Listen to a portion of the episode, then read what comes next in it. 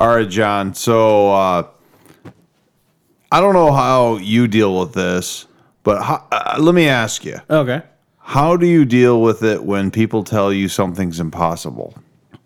Well, it depends what it is. I mean, a lot of times I'll try to make it happen because I like the challenge. Yeah, okay. Same way. I'm the same way. So you'll appreciate this. At work, I'm currently working uh, at a hospital. Oh. And we are up on the... On the plus side, if anyone gets hurt, it's a short walk. Yeah, absolutely. Absolutely. The emergency room is the elevator ride down. Nice. Uh, we're on like the fifth or sixth floor. I'm not okay. I'm not sure technically what it is because I have to take the elevator to the fourth floor and then go up a couple flights of stairs. So that sounds unpleasant. Yeah. Um, we're taking out this giant air conditioning unit that hmm. is like the size of... A uh, small grocery store. Okay, oh. I mean this wow. thing's, this thing's huge. Nice. Well, anyways, they had six big pads of concrete surrounded by steel that float on springs, hmm. and these were for vibration dampeners for big motors that they had up there. Okay. Um, I call them the world's worst trampoline because you know you're here. You, you, once we get the motors off these things, we jump on them and they, they bounce up and down. But they weigh seven thousand pounds apiece. Oh. Now, we are we already weighed one because that's how I know how much they weigh. They weigh yeah. seven thousand pounds apiece. Everyone in our company, mm-hmm. the people at the hospital, the project managers, everything said, those cannot be moved in one piece. Because the problem is they're two hundred feet inside the building. They have to go down a, they're five foot wide, so like, eight to ten feet long, depending on which pad it is, mm-hmm. and they have to go down like a five and a half foot hallway. Huh. Okay. So these guys were like, these have to be cut up, jackhammered apart in mm-hmm. place because it's a mixture of steel and concrete, and there's no way that, you know, you can get them out there. Yeah. And when they told me that, I'm like, no, that's going to take forever. And oh, challenge and, uh, accepted. Yeah, exactly. On top of that, um, we're only allowed to run a jackhammer for a two-hour window every day. Ouch. Yeah. So that would take probably four or five hours per pad to get apart. So Jeez. I was like, all right, no, I there has to be another way. I can get these out of the building. Yeah. I told everybody that. I said, no problem. I can get these out of the building. Oh, one of the other challenges is these seven thousand pound pads of concrete and steel. Um, we also have to go over... Depending on where they're located in the building, mm-hmm. we have to go over at least three four-inch deep trenches hmm. and then at least three four-inch high uh, concrete curbs. Sounds like fun. Yeah. So, and, and I have no heavy machinery up there because yeah. you can't support, the floor can't support it. Hmm. So I decided that I was going to do this like my ancestors did when they built the pyramids. I didn't know your ancestors were Jewish slaves. No, no, no, aliens. Uh, oh, oh, huh? so, well, okay then. So, anyways, um, no, uh, what we did was uh, jack these things up with a high lift jack, like you'd use for a Jeep. Yeah. yeah. Uh, per corner, uh, put giant furniture dollies under the corners of these things, and then uh, another pivoting device with some wheels, and then I filled all the trenches with four by sixes huh. and wheeled these things. It took about two hours per pad to mm-hmm. get them out to the the roof of the building where we could then take them down with a twenty ton crane. So, Ooh, nice, you know, so yeah, it was, it, but it was fun because people were like videoing the whole thing and jumping up and down and hooting, hollering, and saying nice. This is the stuff of legend. They couldn't believe that we actually got these things out of the building in a, in a whole piece. It That's was, funny. Yeah, it was a lot of fun. So. Nice. Um, I, it's not a four by four thing, but it was just something fun we've I don't been know, doing. There's four wheels per furniture dolly. You probably used at least four furniture dollies, I would imagine. Well, actually, no, I used one in the rear, and then oh. I used uh, this little thing we call a tank that has a um, like Ooh, a treads on the I front. I know what those are. Those are cool. You've seen those? I've used them. Really? I'm, yeah, I've moved a, uh, a scuba compressor with that once. Oh, all right, they're awesome. I need one. Yeah, I need one, man. I mean, um, I could talk to the guy. I'm sure he's not going to part with no, them. No, no, no. I'm just going to steal one from work, and I'm going to keep it in my truck all the time. No, I mean, two. Uh, two. two. So, yeah, we use those, and um, it, it's working great. I, nice. It's just, uh, it was a fun thing to do. But, uh, you know, I just, that's the thing, you know, if somebody tells me something's impossible, mm-hmm. um, you know, I moved a bank vault like I told you last week. Uh, you I know, believe the proper response to that's impossible is bet. Yeah. Well, that actually, that was kind of the thing with this, this slab, you know, we are all, we're all talking there and we said, uh, we're all like betting back and forth mm-hmm. between each other how much this thing weighs the first time before it got on the crane because the crane has a digital scale. Nice. And everybody had guessed between like thirty-five and like five thousand pounds and mm-hmm. yeah, seven thousand pounds. And then everybody's like, we just moved seven thousand pounds by hand. Well, now here comes the question because following the Price is Right rules, who was the highest without going over? They win. Yeah, that's true. That's true. I think actually one of the new guys because oh, uh, nice. He was like, he looked at it and he's like, Mm, I think I'm about fifty-two on that. And so, Ooh. yeah. Nice. But uh, the supervisors, after all that, were pretty impressed, so they bought us pizza for everybody, nice. So that was kind of nice. But Sweet, sweet.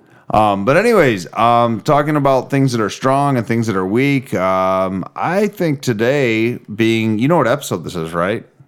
Well, I mean, I know we discussed earlier, but episode thirty. Yeah, it's episode thirty. And I think only fitting because, you know, I'm a numbers guy. I think we should talk about the most common Jeep front axle of all time, the Dana thirty. I'm okay with that. You scared me. You said things that are strong and weak. I thought you were going to talk about my uh, skill in the dating pool. Oh, jeez. Very weak. Very weak. All right, John. Let's talk about Dana thirty. Sounds today. Good.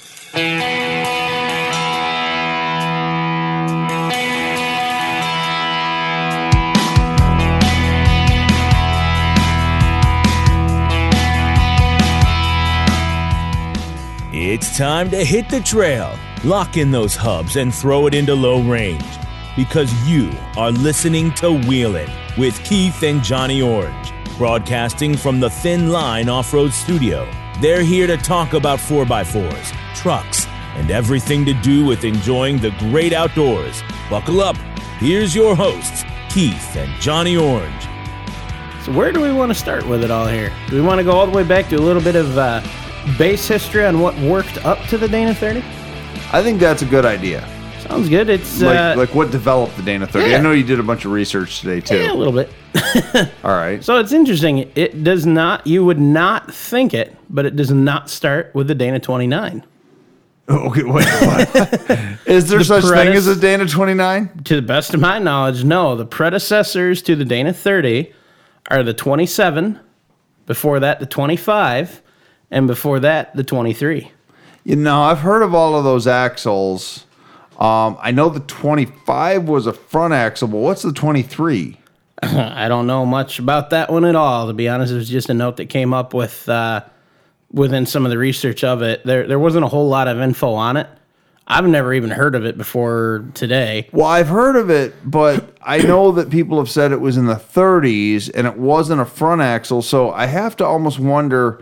Because Dana had such close ties over the years with the Willys Corporation, I'm wondering if that was a rear axle for the uh, the Willys automobiles of the nineteen thirties. It's possible. I'll, I'll be perfectly honest. I didn't do much research into the predecessors of it. Okay. I know through my researches in the Commando, the twenty-five and twenty-seven were both options early on in that. Yes. And that uh, the Dana twenty-seven is what's actually in my Commando at the Mora. And then the Dana thirty followed that, and the Dana thirty was actually available in a Commando package in the late years. Yes, yes. So, um, so you know, those early axles were all fairly light-duty axles that oh, were found yeah. mainly in Jeeps. Yes, obviously based on the design before and slightly improved for the following model. Exactly. So, yeah. But um, in my research, because I was trying to find out, because this is something I didn't know. You know, you know, I'm just an encyclopedia of four by four knowledge, and oh, I yeah. just, I, I, for whatever reason, years and dates stick in my mind, and I remember mm-hmm. them for a long time. But something I didn't know was what year did the Dana thirty come out? And so I started doing some research, and it appears that the first introduction of the Dana thirty was actually not in a Jeep, but in the Ford Bronco when it came huh. out in nineteen sixty-six. I was not aware of that. Yeah, and then there's notes that it was optional in the C J line of Jeeps mm-hmm. in the late sixties. Yes. So, like, soon after the Dana thirty came out in the Jeep, or I'm sorry, in the Bronco um, in sixty-six, it was also available in the Jeeps. Yes. And I, we need to pause here for a minute. Um, some of our listeners who maybe don't realize this, um, Dana Corporation is not specifically a Jeep um, brand. Oh, da- no, they're they multiple platforms they qualify across. They have produced axles for the Detroit three, G M, Ford, yeah. Chrysler. They've also produced axles for Isuzu. They've produced axles for... Uh, I believe at one time, and I could be mistaken on this, in a limited production Nissan, um, I, they have produced axles for industrial equipment. They've produced axles. So they're an axle manufacturer. I, I don't remember. I think we discussed this at some point in one of our prior episodes, but there was a huge partnership with uh, Spicer at some point.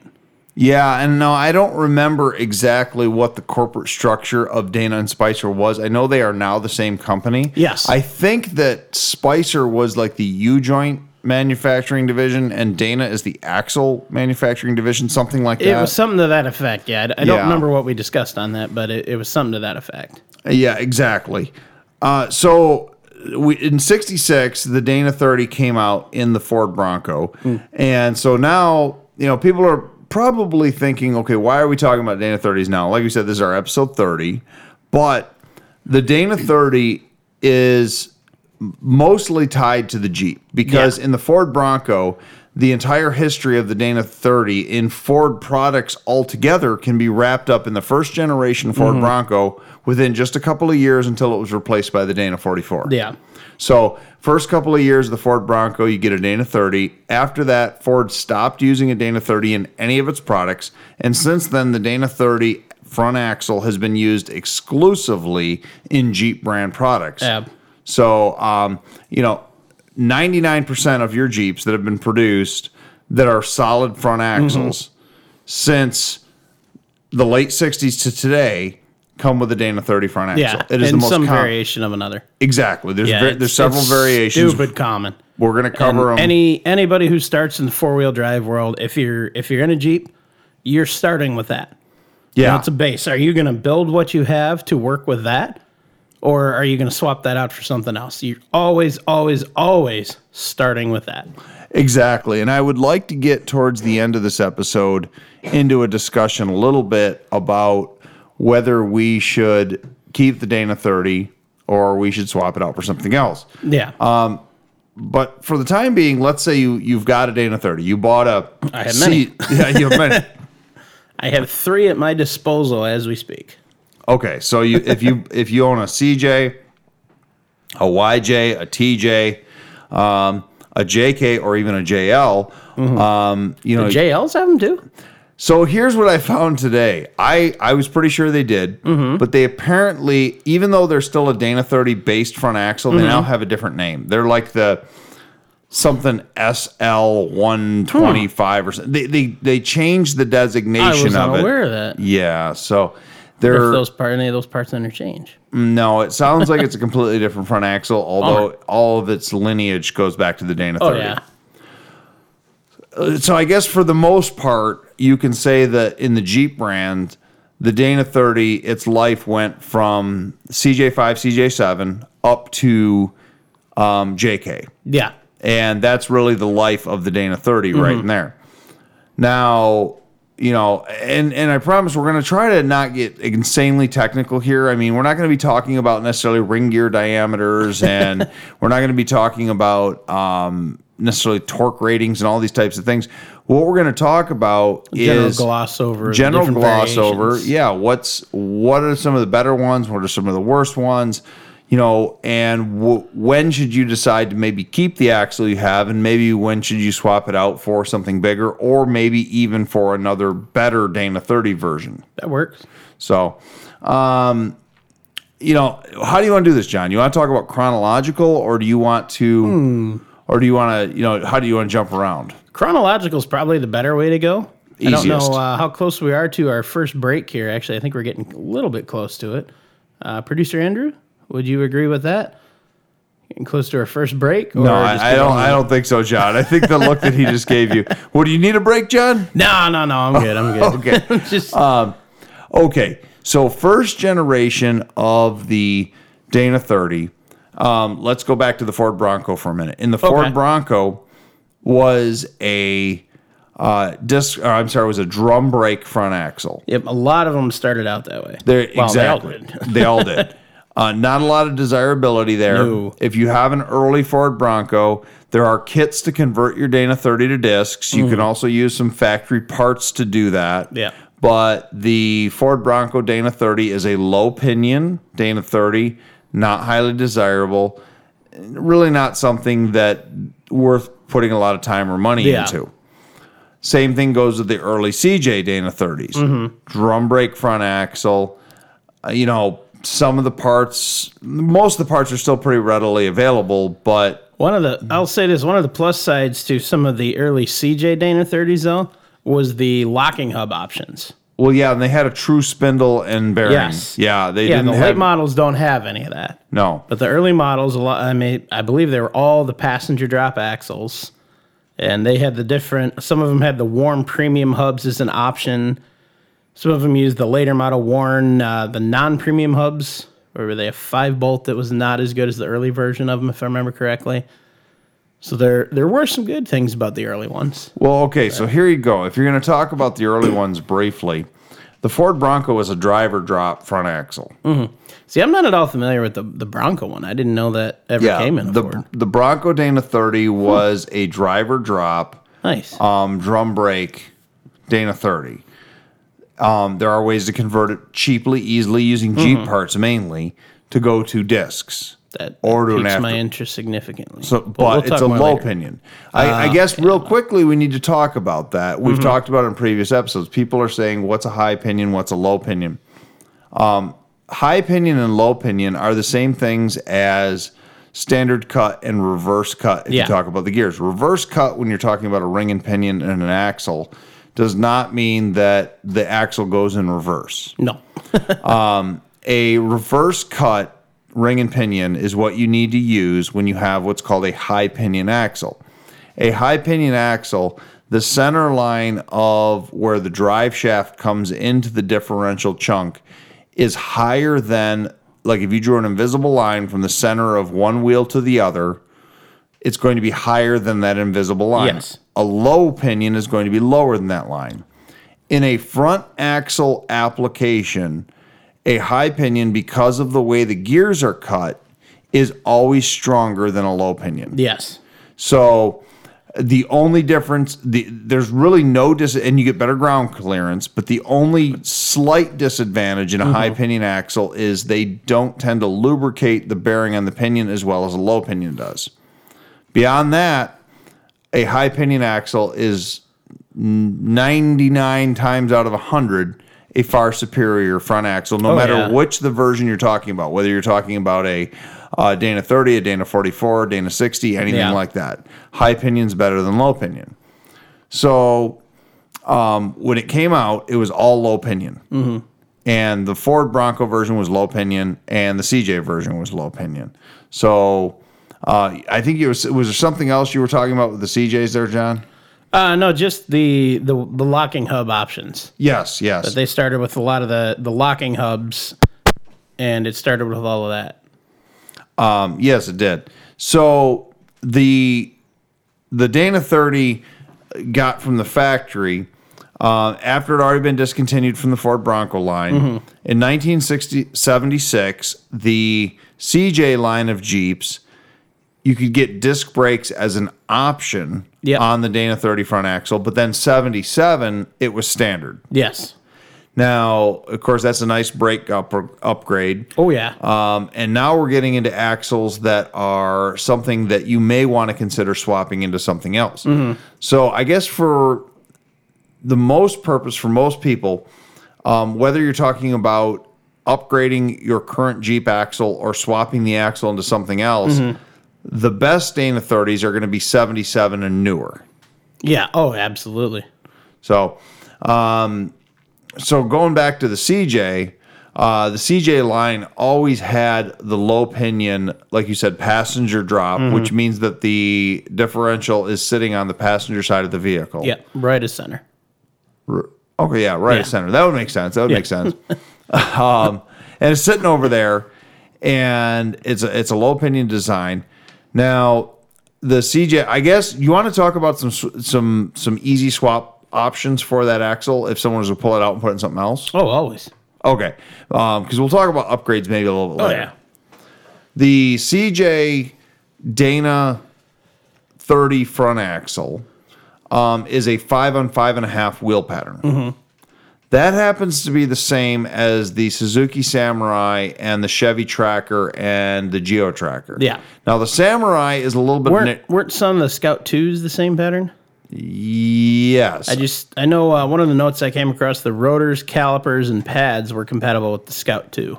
Okay. Well, the Scouts already had better axles in them. Oh, yeah. Yeah. So, they went Anyways. from the twenty-seven right to the forty-four. Yeah. That was uh, a good idea. Yeah, exactly.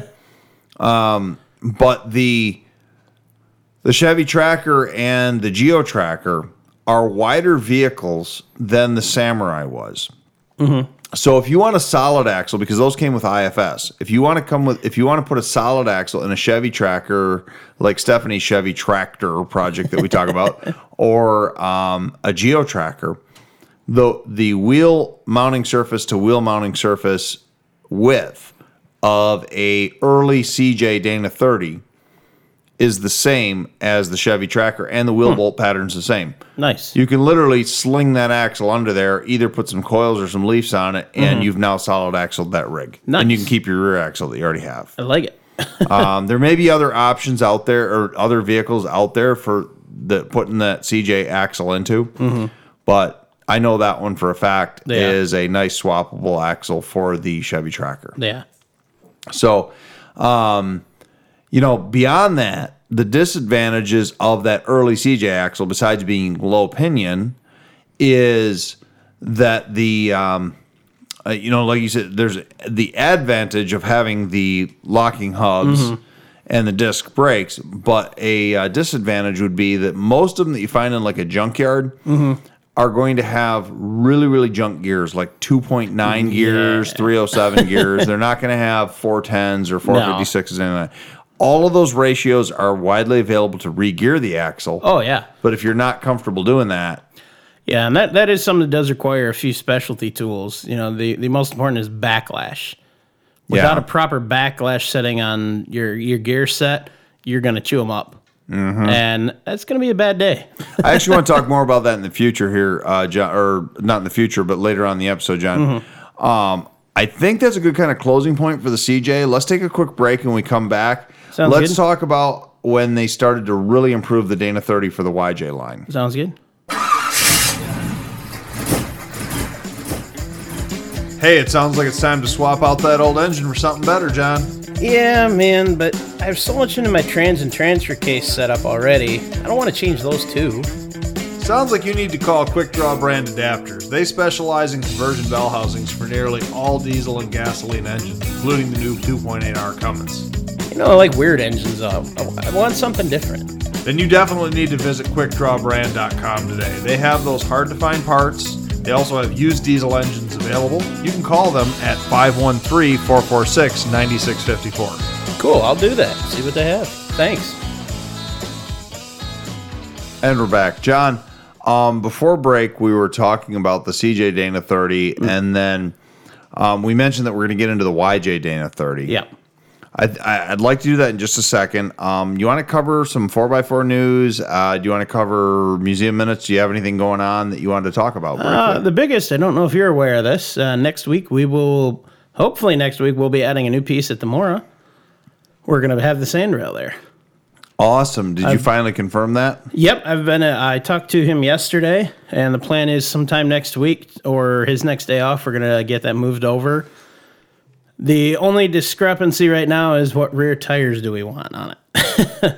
Takes a little bit to swap over to the uh, the paddle tires, which I know would be preferable for it, but ease of getting it there is most definitely going to be the ones that are on it. Those are the same ones that were on it at uh, Wheels in the Woods. One of each. I mean, we could do it. no. Actually, it might not be a bad idea. Show the options available. no, no, no, no. I think if it's going to be easy, just leave what's on it. Yeah, that's um, that's something I'll go over with him the day we move it. Sure, so. sure, for sure. Uh, did you have anything else for the museum right now? Not at the moment. We just held our uh, last board meeting a couple days ago. yeah. about it. We're already planning for Wheels in the Woods next year and a couple new additions to the museum. We are. So. And uh, I think we've mentioned on the podcast before, uh, we do have some awesome Jeep calendars available yes. to support the Mora. They are fifteen dollars a piece, mm-hmm. and uh, their Jeep history calendar. And they are seriously cool. There's yeah, some they really awesome are. stuff on those calendars. There's going to be some photos online real soon here oh, on yeah. those. Um, beyond uh, the Mora, well, I'm just going to roll into four by four news because, as okay. you know, this happened the night of the museum. Mm-hmm. Project Excursion uh, oh, had yeah. a setback. Yeah, minor. So, uh, you know, I'm driving home from work, and there was a distracted driver that caused a four-car pileup. Mm. Uh, I'm driving the middle lane of the freeway, and another driver swerved to avoid the four-car pileup and ends up ramming into me and Oof. just completely smashing out the driver's side of Project Excursion Bummer. from the driver door all the way to the quarter panel. This will make it a lot easier to make the decision to boat-sided, huh? I'd have to go really high now. Yeah. I'd have to go to the bottom of the windows. um, but... Uh, So Project Excursion is looking very, very rough. It is fully insured. Um, unfortunately, I got the call yesterday. The insurance company wants to total it out. Um, we are going to talk about buybacks. I don't know where it's going yet. I'll have some more news for you soon on it. Sounds good. I, it still runs and drives fine. Oh, yeah. It's just super ugly. super, super ugly. Um, both I've seen worse. yeah, both driver's side doors and the quarter panel are... Or toast, but um, you know. Now, here's the thing about that accident, though, and I'm gonna have to rib you on this one. There was, I think, rib I told me. you this. What? Well, yes, you're such a Jeep guy. Well, yeah. There, there was this. Oh, ac- I know where you're going. Yeah. Right? Okay. In this accident, there was three Jeeps, a Buick, and two Fords. Mm-hmm. All three Jeeps had to be towed from now, the Now, what kind scene. of Jeeps were they, though? I want to clarify this. Two new Cherokees and a Liberty. Alrighty then. So old school for the win. Yeah. So uh, the girl that caused the entire accident, the whole pileup in the beginning, was driving a uh, Jeep Cherokee, mm-hmm. one of the new ones. Um, she kind of half admitted at the scene that she was distracted, playing Oops. on her phone, whatever. Oh, um, that doesn't end well for her. No, it does not. Um, the lady that hit me was in another new Jeep Cherokee, which is mm. a, was a red one. Um, and then she somehow in the pileup, and I don't really know what the order it was, but there was a lady in a, I guess it would be the second generation Liberty. That's not a Jeep. Yeah, well, whatever. um, that ended up getting kind of sandwiched yeah. and everything. So now um, the the Liberty and the girl that caused the accident had to be towed off scene because the cars were mangled to the point. Ever, yeah. Thankfully, everyone, besides some bumps and bruises, everyone appeared to be okay. Oh, that's good. Everybody walked away from it, though? Yeah, yeah. That's good. The lady who hit me in the red Cherokee, um, she uh, her car looked fine besides the basically the same kind of rash down the side of it that mm-hmm. mine now has. But her car must have gone into some sort of limp mode or something because it would not start. It uh, any most modern vehicles, they have that fuel pump switch or the inertia switch. Oh, okay. That's when I was rear-ended in front of my house, that tripped the inertia switch and the fuel pump shut off. Okay. So I there is a reset, and nine out of ten times you can do that on the side of the road. Uh-huh. Now, I would never... ever recommend doing that, obviously, if it's not safe to drive. I don't even know. I, I've been a mechanic but, for years. I don't know how to do that. So, in the case of my car, at, at that time, without getting into the whole story, it was a ninety-seven Lincoln Town Car. There was a reset button in the back under the uh, the hatch. And you I was know able what? To now, drive that you, it to like now that you say that, that reminds me. I think I did see some that had that. Yeah. Yeah. It's an annoying little feature, but obviously it's a safety thing. I mean, okay. in a serious accident, it makes all, you know makes sense. I'm sure it saved more lives than it's caused yeah. issues for. So I'm sure. Yeah. I guess to me, what I mean, yes, it was a little funny that all three Jeeps had to be towed from scene. Mm-hmm. Um, but uh, they're not Jeeps. Yeah, yeah, yeah. um, but uh, more to me, what was weird was. Uh, how how in a six car pileup are three of the vehicles Jeeps? yeah, that was. I mean, what are the odds of that? You know. Oh, I'm sure there's a way to actually figure that out. Oh, I mean, yeah. you look at the commonality of it. Jeeps are pretty They're common everywhere. around by us. Oh yeah, yeah that was, absolutely. So uh, they are everywhere. Speaking of uh, of Jeeps and, and going back to those for a minute, let's talk about the Dana thirty again. Yeah, back on point. Uh, back on point. Why we're here today. um, the first version, modern version of the Dana thirty of what we would is pretty similar to what we have today, although none of the parts interchange. Mm-hmm. Um, would be when the Y J came out, the Jeep Y J Wrangler. Yep. In um, nineteen eighty-seven. Mm-hmm. And the Jeep Y J Wrangler was the first time that we had a driver drop Dana thirty in a Jeep product. Yep. And we got rid of, as you were mentioning earlier, we got rid of the um, serviceable wheel bearings mm. and the locking hubs, and we went to a unit bearing. Yeah. So that was a little bit of downgrade. Mm-hmm. But they actually cut some fat from the axle, and the axle got a little lighter. Oh, yeah. Although stronger, because now it was a high pinion. Except they did go to that control axle, the vacuum yes, disconnect thing. Which, yes. Love it or hate it, it's there. Yes. You know, it's part of the history. It's part of the evolution of it. It was a short-lived thing. Yes. I mean, assuming all things factory and to spec, it worked properly. Yes. It worked great. It was a great idea. A few years down the road, not so much.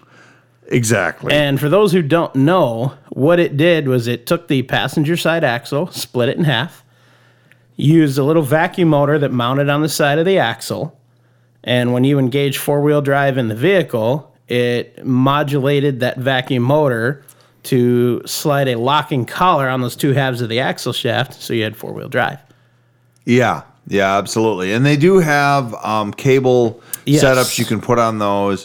One of the absolute poor man locker, selectable locker deals that people will do is they'll weld the front axle on a yeah. Dana thirty with that and then put the cable on it. And now yeah. your driver wheel always has power going to it until you engage the cable, and now your passenger side does as yeah. well. It's the, poor the, man selectable locker. Yeah. The, the problem down the road is as as any component ages, you know, in particular vacuum lines, the the connections start to get a little loose, so you lose some vacuum there. The hose might crack or kink.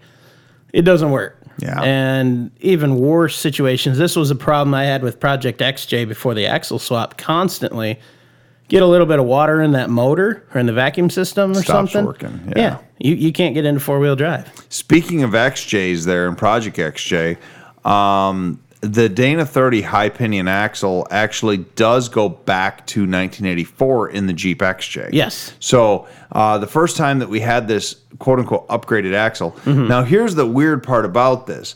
The Dana thirty high pinion in eighty-four and eighty-five was available with and without that central axle disconnect. Really? I never but knew that. The versions that had no axle disconnect had, instead of U-joints, they had C V shafts yeah. in for axle shafts, and they were very weak. Yeah, a lot of the early models, they used a smaller size U-joint even anyways. Yes. That was not desirable. Yes, they did. So. so, you know, but in the X J line and even the Y J line, now you had things like three fifty-five, three seventy-three, and four ten gears available.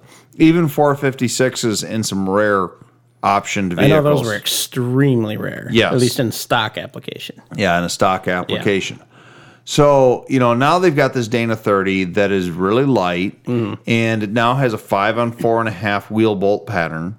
It's it's the same width between the X J and the Y J. They're trying to do some commonality between the lines, although yeah. the difference is in the X J line, you had a coil spring suspension in the front, mm-hmm. and in the Y J, you had a leaf spring suspension yeah. in the front. This axle continued production up until the end of the Y J line, and then it continued through into the X J line. But for a minute there, I think we need to we actually need to um, like split the two. Mm-hmm. We need to mention that in ninety-five was the last year for the Jeep Y J with the uh, vac, or I'm sorry, ninety-five was the last year for the Jeep Y J with leaf spring Dana thirty front. Mm-hmm. Late ninety-five is the most valuable Dana thirty ever made. Oh. Yes. Um, because in late ninety-five, in the Y J line only, you could get a non-vacuum disconnect, high pinion, leaf spring Dana thirty front axle. I was unaware of this. It was only like the last huh. three or four months of production. They discontinued the vacuum disconnect just before they discontinued the Y J. Interesting. That axle today, if you have one, a lot of Jeep guys that have the older Y Js will pay six or seven hundred dollars for that axle to swap hmm. it into the older one. So if you ever run into a ninety-five Y J, mm-hmm. that is the most valuable, because otherwise every other Dana thirty ever made is worth like two hundred dollars or less. Yeah. But if you have, I'm having f- trouble trying to sell one for one hundred twenty bucks. Exactly. Um, and there's some beauty of why these axles are so cheap and what you can do with them. Oh, they're everywhere. They are everywhere. Everywhere. Millions of Jeeps have had them. Yeah. um, so they continued. So what's the phrase, dime a dozen? Yeah, there you go. I wish they were that cheap. They continued this same lineage of this high pinion axle in the Jeep X J line. Yep. And this is where we start to get in the good Dana thirties. Yes.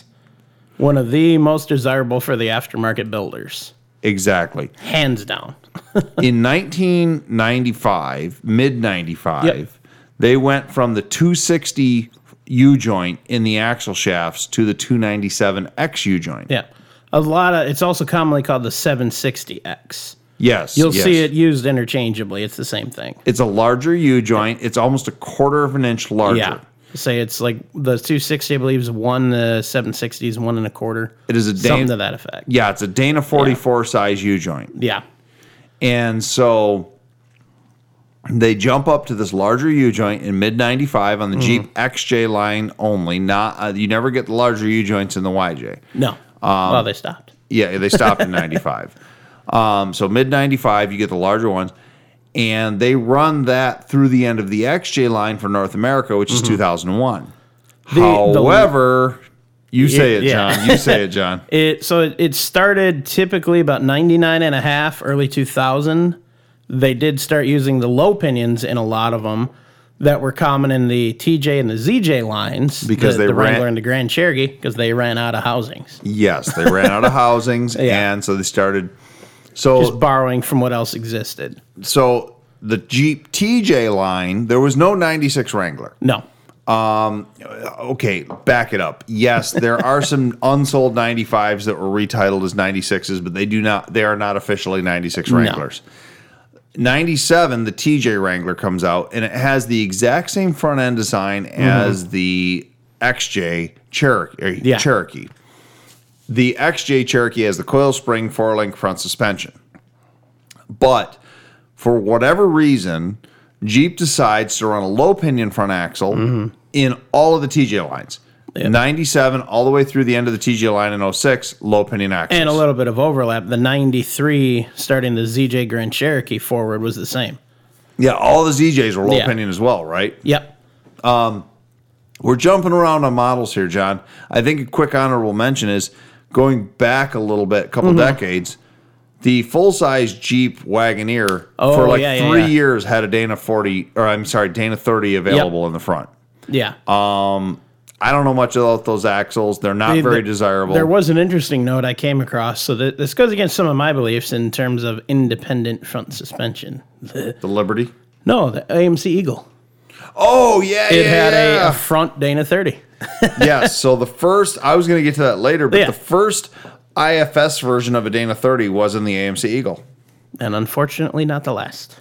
Uh, yeah, the Jeep Liberty also uses, yeah. since day one, has used the Dana thirty I F S front axle, and those are the yeah, only... It is what it is. I think those are the only two Dana thirty I F S setups. I believe so. I could be wrong on that, but I believe that's correct, yes. Yeah.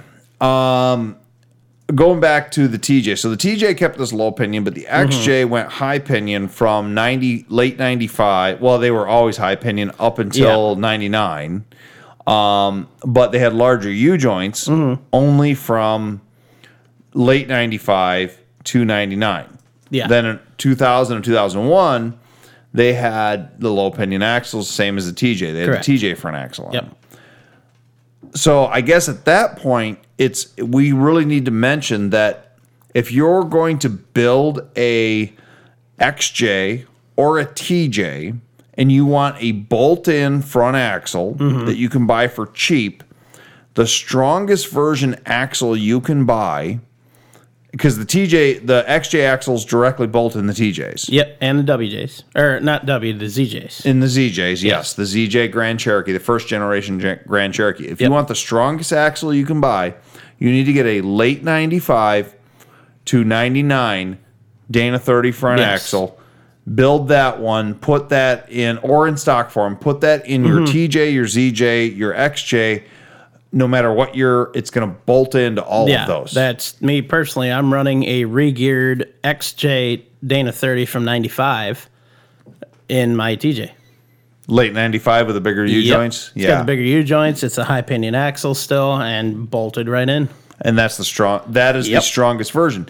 Now, speaking of stronger versions, um, people would think that, okay, they're like, oh, you guys are talking about the Y Js and the T Js. What about the J Ks that still have the Dana thirty? Wouldn't they have beefed it up?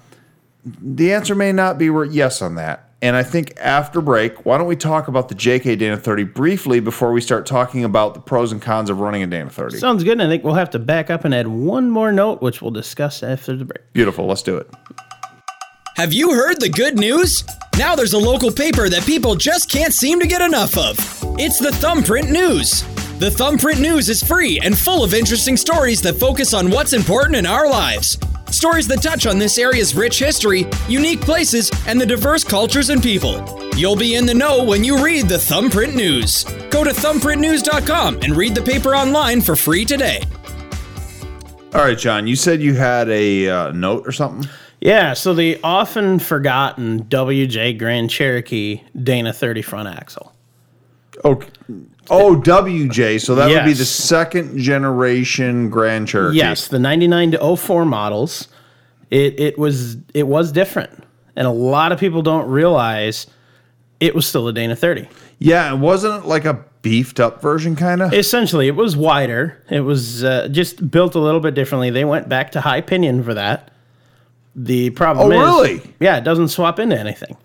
Oh, it's a five-inch wider uh, mounting surface or mounting distance between the two, so you're essentially almost three inches longer on either side of it.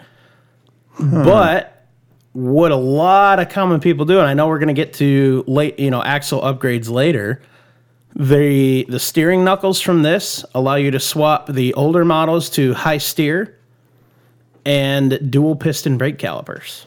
Very nice. But um, then the unit bearings, though, on the W J, those are five and five, the same mm-hmm. as the J K, correct? Correct. The unit bearings don't swap, but there is a spacer ring you have to weld onto the older or to that knuckle. It lets you use the older model knuckles as a bolt-on. Okay, I think I see what you're saying. Yeah, and I, you, you said often forgotten. I forgot the W J. Exactly. I mean, I, I remember that it was solid axle, but yep. I forgot. I mean, I would have known it was a Dana thirty the, if I would have thought about it. The last Grand Cherokee. exactly, exactly. And, and so, you yeah. can get a V eight in the W J versus the straight yes. six, yeah. I know that V eight had a lot of issues, the four point seven, but yeah. it was there. It was yeah. available. Um, so, okay, so getting to the J K. The J K is the last Jeep to technically use a Dana thirty because now yeah. they're calling in the J L line. Like we said, they're yep. even though it's a Dana thirty-based axle, they're calling it a different number. Yeah. In the J K, they came out with a Dana thirty. Again, mm-hmm. um, and you know, I, I, I'm missing, and I'm drawing a blank because I owned a J K. I don't remember if they're high pinion or low pinion. I think they're high pinion. I don't know off the top of my head on that. I honestly did not think they went past the W J, so didn't look past that. I know they did change the bolt pattern again. They did five on five. Yes. Okay. So, again, it doesn't interchange with anything below it. Exactly. So, um, and that's why I don't want to talk forever on the yeah. on the uh, J K one. Yep. But as as an honorable mention. It's of note. So, the ring and pinion, everything is great. I mean, it's fine. It's Dana thirty stuff. Mm-hmm. Uh, axle shafts are the same twenty-seven spline axle shafts, decent U-joints. Yep. Fine. The problem is they thinned the axle tubes yeah. in the J K line. And the J K Dana thirty is known for cracking the axle tubes. Mm-hmm. Now, I never had this problem because I didn't really wheel mine. It was daily driver. Yeah. Um, but if you're going to build a J K on Dana thirties or on a Dana thirty front axle, you need to look at gusseting, or there's actually sleeve kits that you can put on yes. the tubes. And a lot of those sleeve kits are upgrades for the low. A lot of the lower models, too. There's different options available to sleeve them, to beef them up. Yeah, exactly. Okay, so there's the history of the Dana thirty. Um, mm-hmm. We said in a nutshell, but we actually covered a lot of stuff. Oh, yeah. Going back to the value of the ninety-five to ninety-nine, or mm-hmm. even any, for that purpose, any of the driver drop um, Dana thirties that you could find from eighty-four to, well, the end of the T J line in oh six. Mm-hmm. Any of those axles, swappability-wise, um, this is just kind of a side note, mm-hmm. but the width and the bolt pattern is perfect oh, yeah. for swapping into a Ford Explorer, mm-hmm. a Bronco two, a Ford Ranger. It's the same width, you know, same wheel bolt, mu- or wheel pattern. Same wheel pattern yep. and same width. Yeah. So if you're looking to swap into something and you're not looking to run monster tires on mm-hmm. it, it's a great solid axle option. I'd say that the sake of argument, the practical limit across the board with the Dana thirty is about thirty-threes. Anything over that, you're going to want to start looking into aftermarket axle shafts. I'm going to disagree with you. Oh, okay. I, I am going to... This is going to be one of the first times that Keith and Johnny Orange really disagree on something. The Dana thirty, I think, is the underdog of the axle community. Okay. Here's my reasoning behind it. If you look at a Dana thirty from a mechanical standpoint, mm-hmm. that, yes, the ring and pinion is slightly smaller than a Dana forty-four. Okay. Mm-hmm. The axle shafts are twenty-seven spline versus thirty spline that you'd find in Dana forty-four. You can upgrade them, but you, we're not talking upgrades. We're talking no, no, stock no. Okay. form at the moment. Real, real quickly, mm-hmm. real quickly, if you want to go to a thirty spline axle shaft, there's aftermarket axles available very oh, reasonably, like as absolutely. low as three hundred dollars. Yeah. And you can put those in. Of course, you have to do a carrier change as yep. well, but you can go to thirty splines. I believe even in certain models of the Dana thirty, which would be back to those Y J, T J, and um, X J Dana thirties, you can take the Rubicon Dana forty-four T J axle shafts and put them in it with a different carrier change. I was not aware of that one. Yeah. Now, the problem is, though, the Rubicon Dana forty-four axle shafts, even stock ones, are typically more expensive than just buying the aftermarket shafts. Yeah. So, anyways, but back to what we were talking yeah. about. Um, you, there's some, there's a lot of upgrades you can do to the Dana thirty. Mm-hmm. Now, um, I, I kind of, I don't really, I won't say I lose lost my train of thought there, but um, what were we talking about? We're there, talking Jim? about uh, practical max tire size. Oh yeah, in stock the, the max tire size. Uh, we'll stick with stock form on that because aftermarket you can beef it up. Here, here's the deal. You said thirty-threes. Is is the commonly associated practical limit. Okay. I would agree with that if you are a throttle down, um, you know, balls to the wall type mm-hmm. of wheeler. If you are a slow speed technical trail rider slash rock crawler, I have seen Dana thirty survive all the way up to thirty-sevens. I'll believe it. With the side note of in a lightweight rig. Yeah. So... if you're running a T J that has, say, a uh, big block Chevy swapped into it and uh, M V forty-five hundred and a bunch of heavy parts, and you got a two hundred pound winch on the front of it, a Dana thirty is probably not great for you if you're running thirty-seven inch tires. Probably not. But if you're running a four banger mm-hmm. and you are running, say, maybe a A X five or A X fifteen manual, mm-hmm. and you're running something all lightweight stuff, you might be able to get away with it. Yeah. Yeah. Um, I knew a guy years ago, and I'm just going to say his username because I didn't know his real I don't remember his real name, and I probably did know it at one time. Mm-hmm. There was a guy through Great Lakes Four-Wheel Drive Association, and he went as four-bangler. He had a Y J that he had taken and put a C J five front clip on, so it had round headlights nice. and the short nose. And he was running Dana thirty in the front with a four-banger and a five-speed. Hmm. And I believe he got up to thirty-sevens. Might have been thirty-fives, but he did rock crawling and stuff all over the place. And as far nice. as I know, never broke an axle. Nice. Um, you know, but, you know, if you're going super high-speed, torquey, whatever, that's where you're going to have the issues. Yeah. So, you know, there is no magic number, as you oh, know. No, no, I, you can you can build and gear anything to survive just about anything. I blew up a Dana thirty on stock tires years ago. Impressive. I, my X J, you remember my old green X J? Oh yeah. I at the time I had stock tires on it, two thirty-fives. Mm-hmm. I had gotten on eBay for like, I'd won an auction for like next to nothing. I want to say it was like forty bucks for a mm-hmm. Lockright locker for Dana thirty. Nice. Opened my front axle, put the Lockright in it. So now I was locked, but I was on stock tires. Mm. Um, on, it was fine for like a year. Well, then I had taken, and the U-joints were getting bad in the axle shaft, so I replaced the U-joints with some quote-unquote big box store that you may or may not have worked at at one time, uh, U-joints, mm-hmm. instead of using Spicer U-joints. Yeah. Blew up, broke the axle shafts. I don't remember that part. I remember an issue you had with swapping an axle, a stock. Sh- anyways, anyways, yeah, yeah, I was I was pulling my four wheeler out huh. of the out of the snow, and it was a straight line pull, and just grenaded that thing. Ha! So nice. But I digress, man. I digress.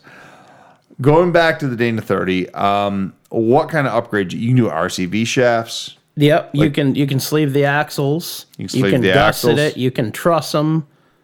So what what an axle truss is is essentially it, it's almost like a mini frame, so to speak, that goes from the left to the right, mm-hmm. welds the tubes to the differential, so it's all more of one unit. So it really beefs up your mounting locations. It really makes every all the mounts on it super strong. It's a good thing to do if you're going to be beating the crap out of it off road. Yes, yes. Um, so I guess really. We've talked about the tire size thing. Mm-hmm. Here's the question that, the, really the final question, unless you have anything else. Should should a wheeler or a Jeep, I'm going to say Jeep enthusiast, because mm-hmm. if you have an early Bronco, the Dana thirty they had was crap. It was drum yeah. brakes, low pinion, all that. Pull it out, put something better in it. More common in a Jeep. We're related to that. So, okay, Jeep yeah. world. Should a wheeler keep the Dana thirty, or should they swap something in? Something else in? I'd say that comes down to a question of budget. Okay. If you have the money, well, I don't know. I mean, that is a tough question. Because if you have the money, you're better spent probably putting it into a better axle. Okay, well... But there's more work involved in that. Okay, then, can I give you a trick question? Sure. What axle should they put in then? Oh, that's totally dependent on what they're doing. Well, we're talking front axle. There's not that yeah. many options. There's a forty-four. There's a sixty. You can convert a, what is it, the corporate fourteen bolt to a front axle. You can get okay, the okay. nine-inch front. I, I, okay, okay. I'm not talking the super crazy custom stuff here, all right? What I'm talking about is the somewhat readily available options, which are pretty much... forty-four and sixty. forty-four and sixty. Yeah. I have made this argument with a number of people over the years. Mm-hmm. And once we've talked about it for a minute, they have said to me, I never thought of it that way. Mm-hmm. Tell me the benefits of going to a Dana forty-four over a thirty versus a sixty. The number one thing that comes to mind is stock part availability. What? If you build a Dana thirty, you're looking at all aftermarket parts. If you take, if you swap a forty-four in stock form, which is going to be beefier and stronger than your stock Dana thirty, you can go to the auto parts store and get whatever you need off the shelf. Any auto parts store. Okay, I'll give you that one. I, I'll give you that one. Um, if you look at the numbers, and like you said, we've talked before, I'm kind of mm-hmm. a numbers guy. I don't have the exact numbers in front of me, but I remember off the top of my head, a Dana forty-four, the axle shaft size and the ring and pinion size is only something like eleven percent stronger than a high pinion Dana thirty. And huh. in fact, in independent testing, low pinion Dana forty-fours have been proven to be weaker than a high pinion Dana thirty. I could see it. So why would a wheeler take his hard-earned money to, say, take an X J with a Dana thirty or a T J with a Dana thirty, pull that axle out, and then just put a Dana forty-four in it? To me, it's like apples to apples there. If you're talking strictly stock to stock, then yeah. Yeah, so that's correct. I, I'm thinking that the Dana forty-four, and I do want to do a Dana forty-four episode mm-hmm. in the future, maybe episode forty-four. I like it. All right. um, but the Dana forty-four, in my opinion, is a pointless axle to swap in to replace your Dana thirty. If you have a Dana thirty, well, all right, let me back up. To replace your good Dana thirty. Okay. If you've got one of the high pinion, um, you know, and you've got big the big U-joint axles. The big U-joint yeah. axles. Now, if you don't, then maybe it's better to swap in that axle because it'll just direct bolt in. Mm-hmm. Now, if, if you look, can find it, they are extremely rare in the X J, T J, Z J lines. There's very, very few builds. I know there's some Canadian builds that had that forty-four front axle as an option, but they are so extremely rare. It's not almost. No, it's almost not even worth considering. That's a rumor, dude. I don't believe it. I've seen them. Really? That, you know, that's not the Rubicon. I should say I've seen one. It was not a You're Rubicon. You're talking the rear. Nope, it was a Grand Cherokee, a Z J with a front Dana forty-four. From the factory. Hmm. I don't know. I think you're pulling my leg there. Um, that that was to the best of my knowledge, I should say. Okay. That was the stock application. All right. It may not have been, in which case I'm going to have to talk to that guy. all right, all right. What I'm talking about here is the, you know, like, so say you got a C J. Mm-hmm. You're obviously not going to swap a driver drop front axle unless you're doing a transfer case swap. Correct. So if you got a C J and you're pulling out the Dana thirty, yeah, put a Dana forty-four on it with uh, oh, disc yeah. brakes and all that. They're everywhere. But if you're talking about an X J, a Y J, or a T J, you're going to be better keeping that Dana thirty until the point where you think Dana sixties are a necessity. Yeah. And Dana sixties, in my opinion, and I think in a lot of wheelers' opinions, are going to be thirty-seven inches and above oh, with your yeah. tires. Oh, yeah. So if you're only running thirty-threes or thirty-fives, you're fine with what you got. You can yeah. build it. Don't let people tell you, because they will. Mm-hmm. Don't let people tell you your Dana thirty is weak. No, they're. I mean, it's a great starting point if you're starting out. Until you get to the hardcore off-road only rigs, they're great, and very fairly cheaply you can build them. You can build a solid Dana thirty pretty cheap. You absolutely can, and I think that. Um, and a lot of people said, no, they're not worth it. Oh, you know, I, I totally glossed over one. Another swappable one, the S series of tr- G M trucks. Even though the mm. wheel bolt pattern is wrong, mm-hmm. the width is perfect to put a Dana thirty um, from an X J, Y J, T J into a S ten, S fifteen hmm. Sonoma Jimmy. Nice. So um, they are a swappable axle if you use the right one. You got to be smart about it. Yeah. Basically, what we're saying, folks, here is that... Don't throw it out yet. Don't throw it out yet. And the one that's really worth keeping or swapping into your rig is going to be the late ninety-five to ninety-nine um, Dana thirty front out yeah. of an X J. Yep. Out of a Cherokee. Um, beyond that, you know, if you've got a Dana thirty in a J K or a T J, you know... The, the the beauty of having one in a T J is any of the um, upgrades that you do to it, mm-hmm. even if you have a low pinion, like let's say you do one of the aftermarket um, unit bearing removal where you go to a real hub and stuff that, like that. That was an upgrade we forgot to discuss. We did, too. yeah. And yeah. There, I believe there's junkyard ways to do it. There are, but I believe it usually changes your bolt pattern. And it requires some machining. A little bit. Yeah. yeah. But there there are manufacturers out there, two come to mind, that you can buy. I don't know if the one company still makes them, but you can buy a front hub conversion kit for your X J, Z J, T J. I think you can get them from Warren, Dyna Track, and Spintech. All right, so three. Um, I I know at one point Mile Marker made them, or at least I found a listing for them. I, I think you're right. I don't believe that Warren makes them anymore, though. Okay, all right. I knew I one discontinued wrong, them, so yeah, Warren I'm pretty discontinued sure it was them? Warren. Okay. Because at a time I came across a used one that I almost bought, and I tried to find more on the website. It wasn't there. I see. I so. see. Um, so, you know, yeah, if you want to take and you want to build or build your current axle, mm-hmm. as long as you have one that's worth building yeah. or, or putting a little bit of money into yeah. it. Yeah, and that's, you know, I'm a huge proponent of that. Yeah. You know, build what you have, beef it up. You know, I guess on a final note there, let's talk about lockers for a, a minute. Mm-hmm. Um, we've talked about lockers in previous episodes. My opinion is if you're going to put a Dana thirty together, mm-hmm. don't spend one thousand dollars on an A R B locker. No. Don't spend, you know, the Detroit lockers and all that. Go ahead and put like a Lockright or mm. a Lunchbox locker in it. Yeah, the Spartan lockers, another brand of and them. And just wheel the wee out of it. Yeah, and what what the so the Lunchbox locker that we're discussing, the majority of lockers replace your entire front differential carrier.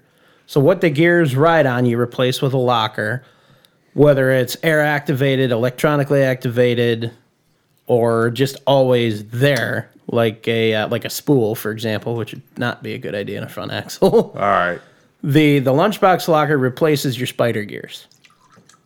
So what's inside the carrier is what replaces that.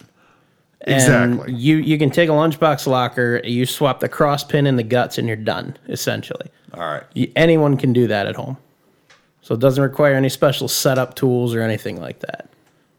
You want to finish this one out, John, on a challenge? We could do that. Or do you got something else you want to talk about? I had something I was going to say, and I forgot. I know. Oh, well, let's talk about it in the after show. If you're okay. interested in the after show, go to patreon dot com. Yep. Um, look up Wheelin', and you can talk in the end of the trail episodes. You can hear about that. Here's our challenge. Here's how I want to finish the Dana thirty episode. Mm-hmm. Go join the four, the Facebook community four by four Talk. Okay? Post in four by four Talk the most extreme photo that you have of a Dana thirty surviving in your wheeling trip. So if you got like, oh, like forties it. on it or something, like, so the most extreme photo that shows up on four by four Talk of a Dana thirty just absolutely ripping it up and surviving, we're going to send you a decal. I like it. So that's the challenge there, folks. Get your pictures, join four by four Talk, put your pictures out there. We're going to send you a wheeling decal. And, uh, on that, unless you got anything else, John, why don't you do your thing? I don't think I do at the moment. So thanks for listening and have a good one, everybody.